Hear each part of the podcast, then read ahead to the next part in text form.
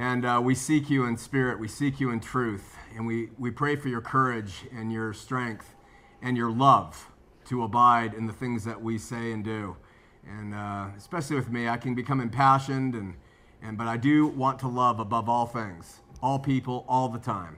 Pray you'll be with uh, Mary and I as we uh, talk uh, the first H O T M two point oh tonight, and then as we move on into the year and years to come, that you will be with... Uh, Uh, her, you'll be with our audience, you'll be with all people who love you and all people who are seeking you, and, and Lord, even those who aren't, that uh, they will come to know you, Lord. We pray for this in Jesus' name. We're thankful for also our, our volunteers, and they do so much to keep things going. They're struggling to manage all this craziness around them, and they do such a good job. So we're, we're grateful for them, and, and uh, in Jesus' name, amen. Amen. So a number of you have wondered why Mary wasn't included on the interview shows that we did. Come here, act like you love me. And, uh, and it's been a tough one. Hey, you know, I, I just noticed Mary's favorite word to me is up uh, on the board. Wow. Anyway, uh, uh, we we had a problem with scheduling, and so we had to, we were trying to fit people in. And she, being Mary, kept saying, just put them on, let them go on, let them go on. And that's how she's been as a wife and mother, always accommodating and uh, trying to serve others behind the scenes. And uh, that's the way with all good women. Women are really great at, you know, as mothers, doing that. And so her interview will be up in the archive shortly, as soon as we can get it to Seth. And I recommend you watch it uh, as we are here kicking off H O T M two point oh. But I want to especially give thanks, I didn't do this last week, to Mary and my daughters. Um, for all they've done to get us, especially me, to this point, to this place where we stand tonight, a place where we'll get to in short order. Uh, I'm not so sure people really understand the trip these girls have had to take and uh, uh, what they have. Uh, I do what I do relentlessly, relentlessly. They live with it. If it doesn't have to do with this s- subject, I'm just like, yeah, okay, left, next, underwear, clean. By. But it has to do this subject. I'm very impassioned. They've had to live with that. And uh, they've watched all material stability uh, many other families might enjoy. People who are pastors and in, in, in ministries know that's not what this is about. And uh, they've watched that evaporate. And often because I we just I make bad decisions sometimes, and I refuse to back down. I'm just I'm not going to back down to what's accepted just because it's, it's accepted. I want to back down where God tells me, that is not right, Sean, you are wrong. And I will on that. So they've stood in the wings while I've been in the spotlight. They've had to swallow venom cast at me, and uh, which is much harder than to have the venom cast at you yourself, to watch someone you love have venom cast at you. And they have served the ministry, dealt with my absence. Um, I can't, this is, uh, I can't thank Mary, Cassidy, Delaney, Mallory enough. Uh, for their support. And it's one thing to be a pastor's wife, uh, very difficult job that comes with its own difficulties. Um, and that's even when a pastor is set in what they stand for and believe. Imagine being a pastor's wife where he changes things on you. And you're like, oh, wait a minute, what's this you're talking about now? And that has happened so many times. Uh, entirely different monster for that. Um, So instead of having Mary on at the end of the former shows, which we ended last week, I wanted to have her launch the new, uh, and we're, uh, t- where we're launching out at a place where I think we finally landed. And the earnest searching and churning and wondering and fighting, and it, I, I don't have much anymore. I am satisfied with the conclusions Uh, which I think are defensible by the Holy Spirit, contextually read, understood, and used with patience to, with other people. I, I'm pleased with what God has uh, given all people, and so thank you, Maria, for uh, all of it and for launching the show off tonight. Good for you. Love you too.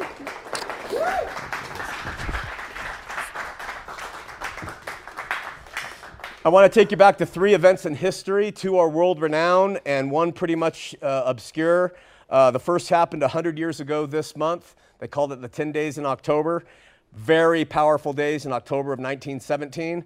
Uh, for three hundred years, the ruling family in Russia were the Romanovs or the Romanovs, depending on where you come from. And they were uh, an ostentatious class of people. They, they ruled with blood and horror. They were above everybody else, but they were also really good at empire building. And they, uh, like Peter the Great, built Saint Petersburg, uh, which is, is not lesser than Versailles. It is a, an amazing place.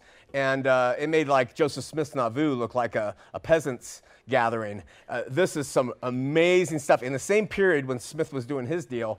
But uh, Peter the Great, Catherine the Great, Nicholas, Alexander, all the Romanovs, uh, they, ha- they were some bad people, and they built those cities on the bones of the serfs. And over time, you know, you can only get away with that for so long before the peasants start to say, enough of this. And that's what happened one hundred years ago this month. There was an uprising. And uh, in the end, just to summarize, uh, this guy who watched the czars of Russia, the Romanovs, put his brother to death while he was in math class, got really angry at that, and he rose up and he said, we're doing something about it, and his name was Lenin. And Lenin uh, led this group called the Bolsheviks, and they came in and they said, no more. No more of this Romanov family rule of putting us under oppression and building cities on the bones of our people. You're going to die. And that's what they did. They killed him, uh, unfortunately. Um, but unfortunately, the solution that Lenin offered was, uh, which was communism, Marxist communism, was not a real tremendous improvement uh, over what the czars brought to Russia during their reign. And so that was one hundred years ago uh, this month. Uh, historical event number two, you all know about it. You're seeing it everywhere. It's celebrated, not necessarily was, but is celebrated uh, as happening on this very day, October thirty-first, nearly five hundred years ago. I didn't pick this day. I said October thirty-first is when we're going to launch the new show. I then uh, read that it was this day that Luther, Martin Luther, uh, not uh, armed with a Bolshevik army like Lenin, but tired of the power and the manipulation of um, the Catholic, Roman Catholic Church, he went and he nailed his ninety-five theses. We know the story, his complaints to a church door in Wittenberg, Germany. And that was the beginning, the birth of the Protestant Reformation. Unfortunately, as with Lenin and the, Bo- the Bolsheviks overrunning uh, Tsarist Russia, Uh, almost four hundred years earlier, what Luther, I mean later, what Luther and his uh, accomplices offered in place of Roman Catholicism and its abuse was insufficient. And uh, it failed to truly liberate people from the power, control, and demands of religion. It did not do it. Uh, Luther and perhaps even Lenin may have meant well. Uh, but they did not possess the overall best approach at that time to replace all that they stood against. And Christianity, along with Russia, has suffered as a result from them failing to truly reform. Now, what's interesting about uh, that is that um, we today walk about in the Protestant community as if Luther and Zwingli and Calvin were the Joseph Smiths of our faith. And they received revelation that just should not be touched. And, and everything that they did was right. And we walk about as if there's no need for any other revision, as if what they did was the end all of revisions. It's not true. There, God says nothing about all revisions needing to end with Luther and the Reformation. In fact, there is revisions that have, are sitting there in the body of the book that tell us how the faith should be lived, that the Protestant Reformation did not eradicate, and we they just live by these rules that are archaic. They live by these approaches that are not biblical when we look at the context. The third historical event, historical to me and not to many others, is what I call the Great Pause in my life. Let me explain it by going to the board as a means to help me justify the bold claims I'm going to make hereafter. Claims that on the surface are going to make you say, oh, no, no, no, no, no. But they are no more bold than the Bolsheviks' claims. They're no more bold than Luther's ninety-five Theses. They're no more bold than Jesus Christ's claims to the Jews of his day. I'm not in the character of any of them. I don't claim to be or am not. But I do want truth. And so I will be bold in the face of the truths that are not being taught and looked at seriously in the churches today, especially in America, and especially here in, in most churches here in Utah. So, and here's the thing. There's two ways, essentially, that people respond to, to new ideas. The first one is to automatically reject them as being crazy, person's loopy, person's out of their mind, criticize the person making it, kill them with their reputation or physically. And this reaction is the reaction of zealots and uh, dogmatists and religionists and defenders of tradition. They, that's what they do. When it comes to the faith, believers today think, for some ridiculous reason, that the traditions tell us everything. Not true. So the second general response is a view where people will say, well, that's kind of weird, or interesting, or frightening, or good. Let's see if it holds water. Let's see if the bold claim I'm listening to here can be substantiated by what? Your imagination? Your feelings? No. Your intellect? No. Can the claim be substantiated by the Word of God? Not with trickery, just by what it says in context. Can it be? Seekers of truth, seekers of Jesus, the Anabaptists, as, as to name some, people like that, they have done this along the way. They have said, yeah, Catholic Church, no, no, Protestant uh, Reformation, no, no, no, we believe this. Oh, yeah, let's burn you at the stake. They have said, I'm going to believe what I have discovered to be true, no matter what everyone else is doing, no matter what the traditions say. I'm going to continue to pursue Christ as I know him and live him as I know him to be. And they always have suffered him and snuffed out by the masses, because majority rule is the worst form of rule when you really think about it, because the masses are dumbed down and they don't take the time to look, and, and they just kind of go along. Just look at the condition of most mass opinion today in our world. So I am calling to seekers to not hear, but to test and challenge everything that they will hear on Heart of the Matter two point oh from now on out. Don't give these bold professions lip service. Don't fall to the temptation to just write me off as a lunatic or a cult leader or dangerous. I heard that one today. Just say, I'm suspect. But like I was when I was Mormon and I was suspect, and you brought things to my attention and I challenged them and discovered them to be true, try the same thing here. This, that's all I'm asking you to do. I've never asked anybody to trust me. Never. I'm a fallible failure of a man. I told, I t- say that all the time.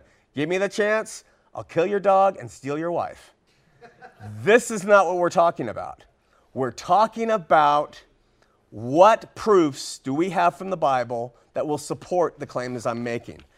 But I want to go to the board right now and explain something that I call the big pause.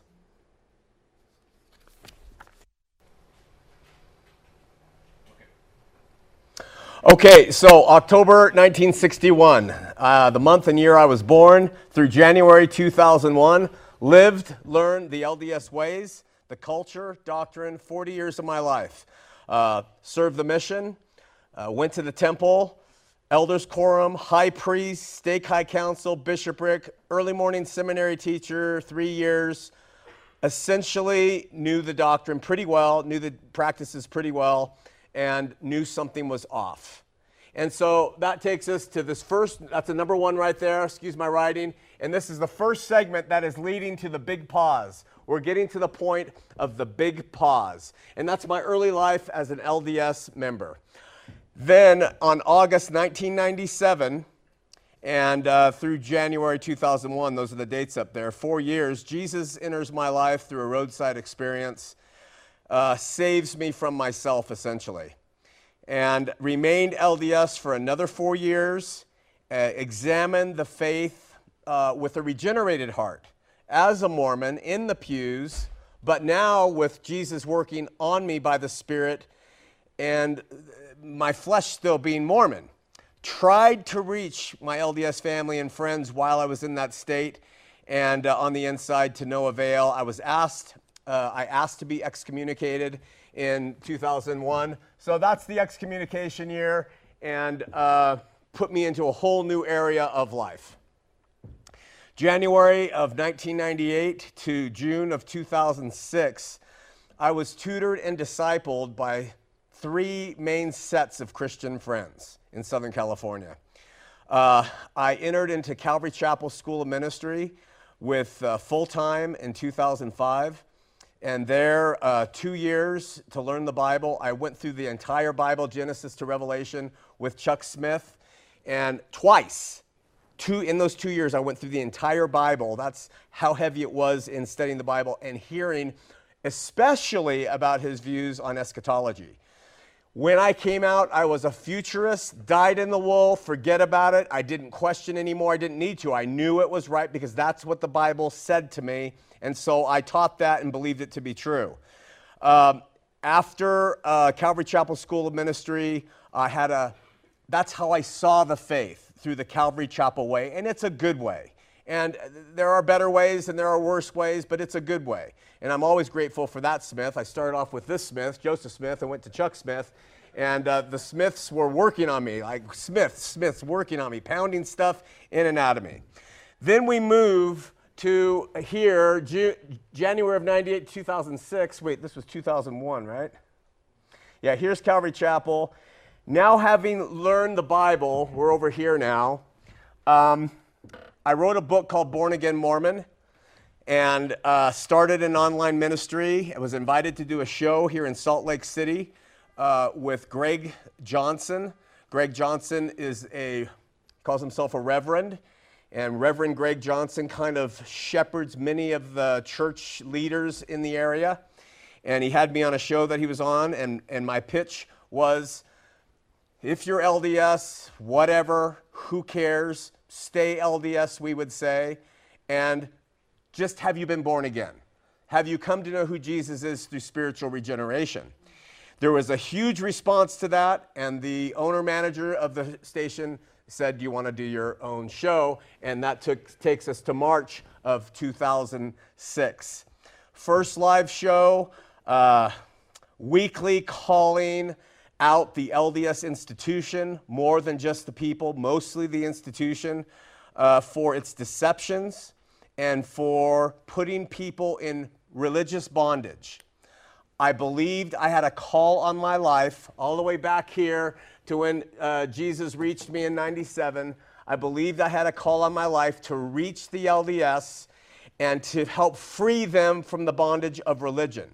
Anybody who knows anything about Mormonism or has ever been L D S knows that it is a prison. And so when I came to Utah every week to do the show, it was to liberate people from that prison called Mormonism. And if you go back and you listen, and Wendy does this because she, she dices up the shows, she says, you haven't changed. I haven't changed.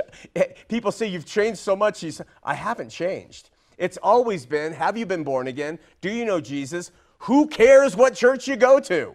That's, that was my message then. twenty-two thousand minutes, on-air minutes, with half of them of my responding to live questions from people, often trying to trap, often antagonistic.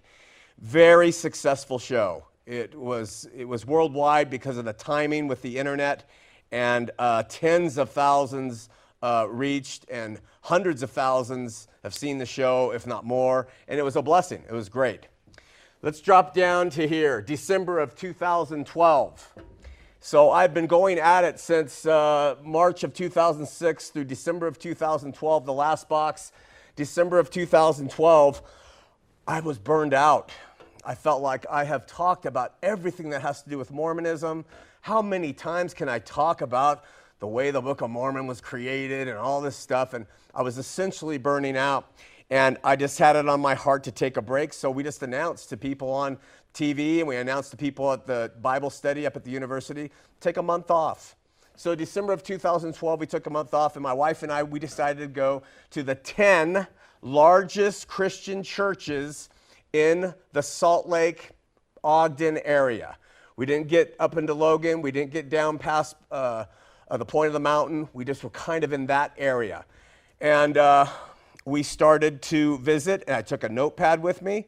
Now remember, I'd come from Calvary Chapel, but while I was in school of ministry, all I did was essentially learn about the Bible through Chuck Smith's eyes and other people who were Calvary Chapel, but my engagement with the church community in there was very limited to just service in the front office while their church meetings were going on.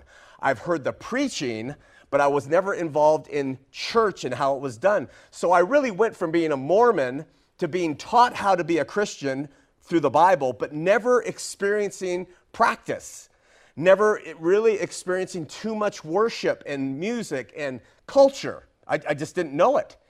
And, uh, and so two thousand twelve, it's, we decided to go, and what I witnessed uh, pissed me off. It just pissed me off.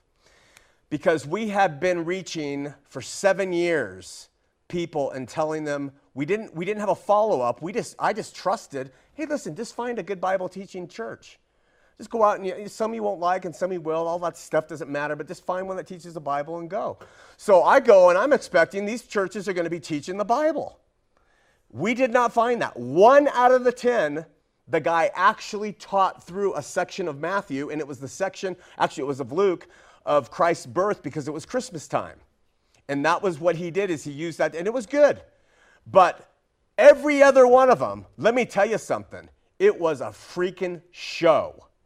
And besides being a show where two-thirds of the time was spent on agenda items, money gathering, and worship, two-thirds of it, when the pastor actually absolutely finally got up to teach or speak, it was all anecdotal stories about his recent ski trip with his little son and what he did here, ho, ho, ho, ho, ho, and everyone laughing. And I'm like, you're sickin' freaks. This is disgusting. We are here to get people to come to the Lord.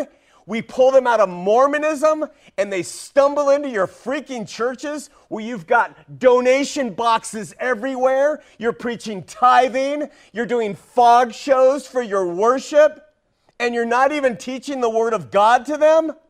You effers. It pissed me off. This was not right. So, obviously impassioned, January first. Opening up on the show, Heart of the Matter, I say, listen, I, I just, I'm, I'm really an idiot. I'm not a strategist. I don't care about strategy. Planning, I don't care. I just believe to go about what is honestly within you. I honestly experienced horrors in December, so January first to our audience, why, they would understand. Well, let me tell you what I saw. One show. Greg Johnson, the Reverend, gets all the pastors he can muster to call in and get me off that, that station as soon as possible. Seven years I'm ripping on Mormons, seven full years, and they, they can't get me off the air. And one week of saying I'm going after the Christian churches with the same gusto and the same passion that I did Mormonism, five days later, Greg Johnson gets me kicked off that air. Now, he sent an email out that someone secretly sent to me. I haven't revealed any of this. It said, I'm happy to report that Sean McCraney will never be on T V again in Utah. End quote. One show, not liking it. Why would Greg, Reverend Johnson do that? Well, a few a year earlier, he was really behind and got taken back to Washington, D C to be sitting on the council with, with President Romney, future president-elect. And Sean McCraney said, no, that's not good. So Johnson hates McCraney, and he finally gets me off the air. It was political. So he was correct.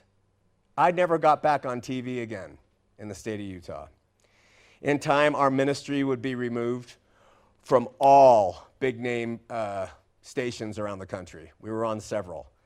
And then from any radio, and not allowed to, to do anything really. And it was a time where I was like taken back. This time, I believed, was in the control of these pastors and the politicking and the Reverend Johnson and the Terry Longs and the, oh, the other ones who are all in such power and control of Christianity in the state. I believe that they were the ones in charge, but no, it wasn't them at all. It was this other guy named God. What he did was he said, McCraney, you got ticked off, and what you saw and what you were going to do is go after those problems without ammunition. You're just going to go and, and just rail against concerts and rail against ad hominem stories and rail against not teaching and just la, la, la, and just do that on. No, I don't think so. Pause button. He hit the pause button. Johnson thought he was doing something evil toward me when actually he did something good. And so, stunned by the reaction of everything around us, try to step in my shoes, we're in a desert. Everything is gone. And the first nail in my modern Christian coffin were the local leaders killing my reputation. And they did. Dead. I contributed to it. Because, stupid me, no strategy, I don't understand the Trinity the way you're teaching it. I'm just going to say it. I still will say that. Oh, no, no, no. Then they had more ammunition to kill the one who speaks out against their institution. And they did. So we built a church studio, and Mary and I subsidized the ministry for years and got the equipment. She paid for it from money her parents left her. And we sought God fervently. And I get books all the time by people, and I rarely read them. I'm sorry, but I just don't. I don't have time or inclination. Someone from Canada sent me a book. I didn't know this person. They said, read it. It was called Christianity's Greatest Dilemma. It was on eschatology. And the opening paragraphs tell me that this author of this book is teaching completely different view than Chuck Smith had taught me, that I had gotten from Calvary Chapel, that I studied through the Bible twice to understand. And when I saw that, I said, there's no way this guy is wrong. There is no way. And it got me to read the book and challenge it. He was right. He was dead right. People don't want to hear it. People don't want the truth. They don't want something that's going to upset the apple cart, and they don't want the heat that comes down the pike when they take a stance. They don't, pastors especially. So they toe the party line because that's what keeps the thing moving. God says, you're on the pause button, buddy. Learn about why the churches are off. Learn about what is missing from the pulpit, from the elders' boards, from the whole thing, from perspectives you've never considered. Here's a book from a guy in Canada you don't even know. Read this one. Uh, next one was called God's Greatest Secret, handed to me in a, in a J B's. I'm like, no way. I read the premise. This is B S. What was it? It was about eternal punishment. No way. Look at, let me tell you something. If I know one thing, that's for sure, hell's eternal. And people burn there. And let me tell you something. I know that. I've studied it. Yeah, really? Here's this thick book. Go through it. I go through it. I'm dead wrong. Dead wrong again. Oh, of course, online, the pastors get to say, McCraney teaches there's no hell. McCraney doesn't believe in the Trinity. McCraney teaches no second coming. La, la, la, la, la. Why? Because it's convenient, the little cowards that they are. Well, it's now October thirty-first. For four point eight four years, for one thousand seven hundred sixty-four days every day, for forty-two thousand three hundred thirty-six hours till this night, I have been preparing for why they're wrong. Not just that they're wrong, but why they're wrong. I'll stand with any of them. Sit down, let them come and say their rhetoric. Let's open up the Bible. Let's just sit down and let's open it up. Now, you're going to have a choice here. You're going to follow along, and you're going to just keep being fed the bull crap that pastors feed you so that you'll be part of the machine that they want to keep going in plain church, and you're going to go from one religious institution, Mormonism, into another one, thisism or thatism or Calvinism or Calvary Chapelism or Baptistism or whatever, or you're going to come and understand that Jesus said God seeks those who want to seek him in spirit and in truth. And nothing comes between you and him. Nothing. Not tradition, not your pastor's opinion, not the view of others, not the fellowship with your family, not mommy and daddy's ple- pleasure with you, not Greg frickin' Johnson. None of these cowards. They are cowards. I call them out now. I will name the churches by name. No problem. We're going to name them by name. We're going to tell you who the pastors are, and we're going to tell you what they teach. And we're going to tell you why they're wrong, and we're going to do it on air every week here on Heart of the Matter two.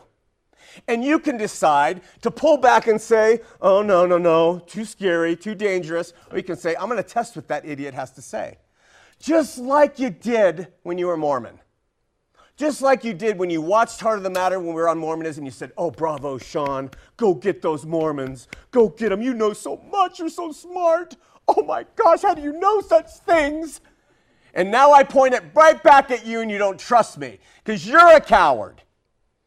If you're going to be sold out for Christ, damn it, be sold out. And go after the truth and prove, test all things and prove me and everyone else right or wrong. Tithing is a lie. It's a lie. Second coming, done. The Bible, the apostles, Jesus said it and proved it. If they preach to you he's coming back, they're lying to you. Now, I don't mean they're, they're purposely lying to you, though they may be, but they, they conveniently use that fear to keep you in check. If they try to tell you they have authority, that they have some say in your religious spiritual life that you don't, they're lying. If they put you in bondage to their institution, they're liars, they're wolves, they feed themselves. The money-making machine of South Mountain? Give me a break. The show at K two? The, the end-time B S of Terry Long and Calvary Chapel? They say I'm dangerous, prove it. Uh, Jason Wallace, he has been after me for years going and going and going. Look, at, I love them all. I would call them my brother, and I esteem them as better Christians than me. I am a sinner of sinners. But those guys, they need to be called out. And now they're being called out. Come and prove your stuff. Come and show me how we're wrong, Jason Wallace, as you besmirch my name behind my back, but you won't come up to me face to face. This state has been ruled by religion long enough, and you are a great contributor to it now. It's time for that to change. We're going to wrap up uh, the new Heart of the Matter two point oh by showing you the introduction that will come before every show now. We used to do Johnny Cash. We've done the railroad tracks. We've done all that. Railroad tracks always play a theme in our introductions. Uh, but before I do that, I want to make three things clear. Uh, first, the so-called Christian churches of Utah, many of them, uh, especially in the Salt Lake area, have taken... taken exiting L D S people and are placing them wrongly in religious bondage. and which stands in opposition to what Christ came to give, to open the door, the prison doors, uh, set people at liberty, not bondage. Second, we're going to go after them publicly, uh, by name, not uh, as punishment, but to call them out and to challenge them. I invite any pastor to come up on the show. We'll give them free rein. I'll treat them well. We'll have dialogue, and I want them to tell me why the things they teach can be supported by the Bible.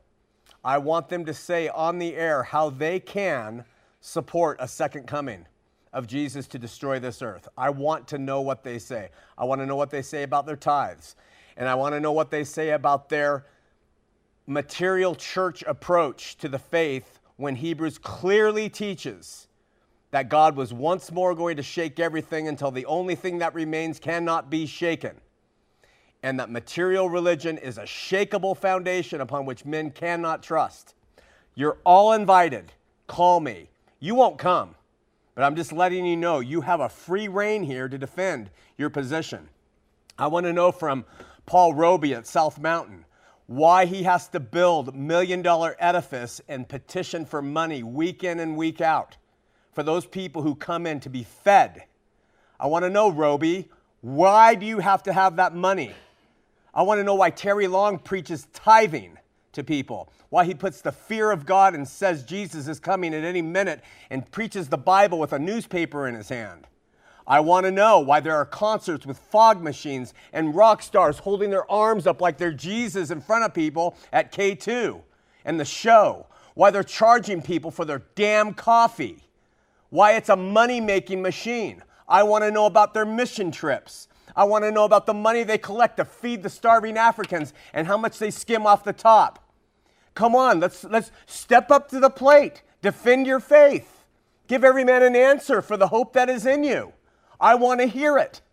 You've had your five years of reign. You haven't been contested at all. I'm ready now. And I want to hear how you can do this to people who need freedom in Christ. Finally, without any hesitation, any embarrassment, I publicly proclaim that here at campus, we have the best approach to Christianity on the face of the earth. I say that unabashedly. Test me. Try me. See what we offer. See what we can feed you. See what you'll be fed freely and without cost at a real Christian church and not at these people who play church. We invite you to come and join and be free in Him, completely free in Christ Jesus. And if not, we want to empower you through this show to challenge your pastors, to free those people and to free your family and friends from these things that hold you bound. Out.